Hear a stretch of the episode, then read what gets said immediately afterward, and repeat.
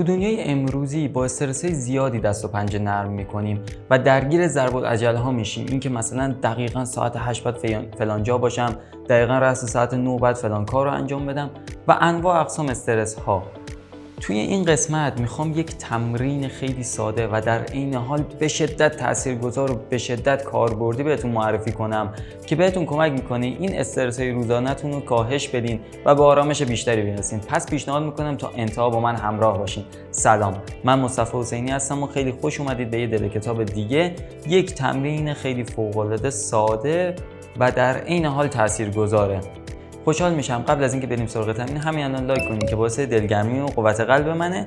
حالا بریم سراغ تمرینی که بهتون گفته بودم. تمرینی که اسمشو من می‌ذارم 4 7 8 یک تمرین تنفسه اما با یه اصول خاص و به ما کمک می‌کنه که استرسمون رو کاملا کاملا که نه ولی تا حدود زیادی کاهش بدیم.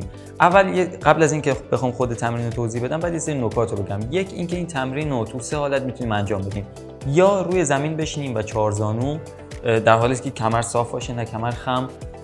دو حالتی که روی صندلی نشسته باشیم و پاهامون میزان میزون باشه دیگه. یعنی نه ارتفاع صندلی بالا باشه نه خیلی پایین. حالت سوم هم دراز خوابیده و به پشت هم یعنی به کمر باید خوابیده باشین. تو این سه حالت می‌تونین تمرین رو انجام بدین. یک تمرین تنفس عمیقه و یک سری اصول خاصی داره. حالا اینکه میگیم 4 7 8 یعنی 4 ثانیه دم از طریق بینی فقط. یعنی دهان باید بسته باشه. بعدش 7 ثانیه دمی که گرفتین رو نگه میدارین. و بعد از اون 7 ثانیه 8 ثانیه بازدم. یعنی باید بازدمتون رو طولانی تر کنید. سعی کنید آرومتر هوا رو از دهان بیرون بدین که طولانی تر بشه. و نکته اصلی اینه که موقع دم و بازدم قفسه سینه نباید تکون بخوره. یعنی به نوعی تنفس شکمی باید باشه. بعد شکمتون بیاد جلو. یعنی اینجوری نباشه. قفسه سینه نباید تکون بخوره. اتفاقا باید قفسه سینه ثابت باشه و شکم بیاد جلو. این یک تنفس اصولیه. حالا مثلا برای نمونه همین الان براتون انجام میدم.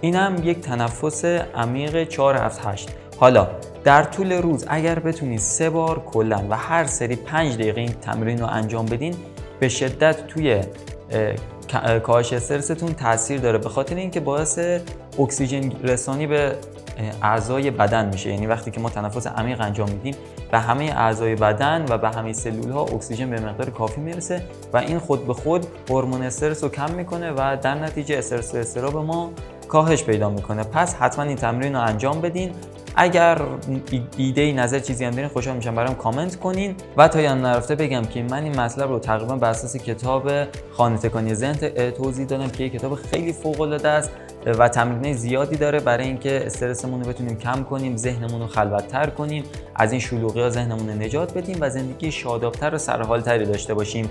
اگر حس می‌کنین کتاب به درتون بخوره همین الان می‌تونید از طریق لینک بایو خیلی راحت و با تخفیف خوب خریداری کنید و در از چند روز به دستتون می‌رسه و می‌تونید بخونید ازش استفاده کنید از تمرینی که داخلش وجود داره.